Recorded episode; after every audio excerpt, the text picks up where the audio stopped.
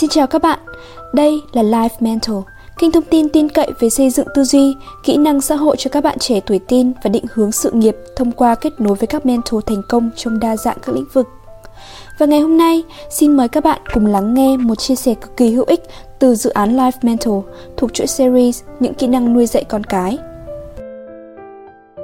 Nóng vội, người Việt mình ra nước ngoài thường kháo nhau, đi học mười hai năm phổ thông chung thì bọn Tây rốt lắm.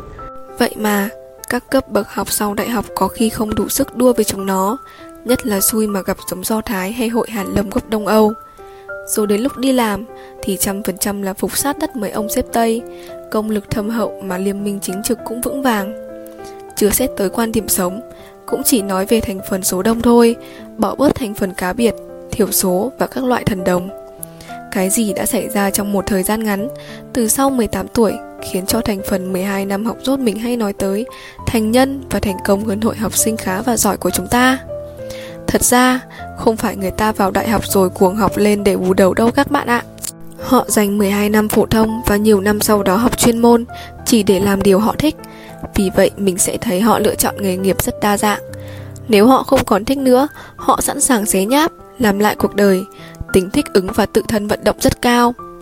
Người Việt học dày đặc từ mẫu giáo, lên lớp một đã biết làm hết các phép toán cơ bản, viết thư, làm văn, thi vở sạch chữ đẹp. Đến lớp chín là đã học hết khoa học cơ bản của giáo trình mười hai năm bên này. Dành ba năm cấp ba để tụng kinh gõ mõ luyện thi bộ đề dành cho các giải thi Olympic quốc tế. Sau khi vào đại học, trước siêng bao nhiêu thì nay lười bấy nhiêu. Phần lớn vẫn trông cậy vào bài đọc giảng của giáo viên. Các môn học khi thi toàn viết theo khuôn mẫu đã học, chữ nghĩa trả lại cho thầy. Không viết được thì chép, không chép được thì thuê người viết hộ. Cứ thế, đến khi đi làm thì ngừng luôn việc tự học. Phần lớn chọn an phận thủ thường khi các bạn mới ở độ tuổi hai mươi tư hai mươi lăm. Nếu vẽ biểu đồ thì người Việt mình học theo giáo trình của hình tháp. Khi nhỏ thì gánh khối kiến thức nặng nhất, càng lớn lại càng ít dần. Đến tuổi vào đời thì gần như ngừng học. Bọn Tây thì ngược lại, họ học theo hình tháp ngược. Khoảng thời gian đầu đời khi đi học chỉ toàn chơi. Các bậc phụ huynh người Việt tha hồ sốt ruột. Học đã không xếp thứ hạng mà đứa nào cũng được lên lớp. Gặp đứa chịu học thì không sao. Mấy đứa lười lười thì vẫn được tạo điều kiện để vừa lười vừa học mà không bị hỏng kiến thức.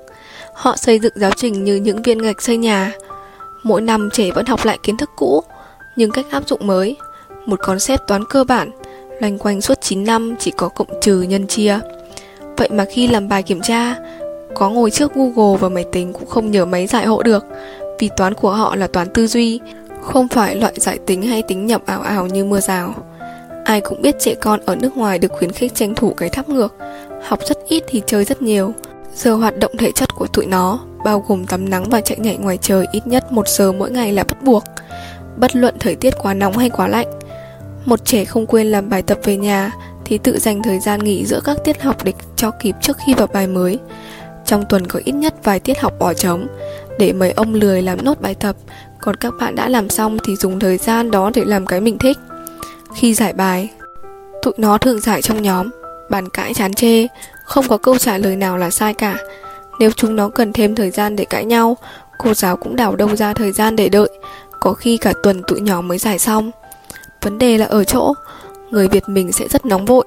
Người lớn sẽ lao vào giải cứu, sẽ dùng hết sinh lực để giải càng nhanh, càng khó, càng nhiều càng tốt. Còn bên này, không một bài toán nào của cô có điểm số, không có tính định kiến hay may rủi ở đây. Nó hoàn toàn là kết quả của việc tư duy, tự học, học ở bạn và học theo kỳ vọng cá nhân đã được đặt ra.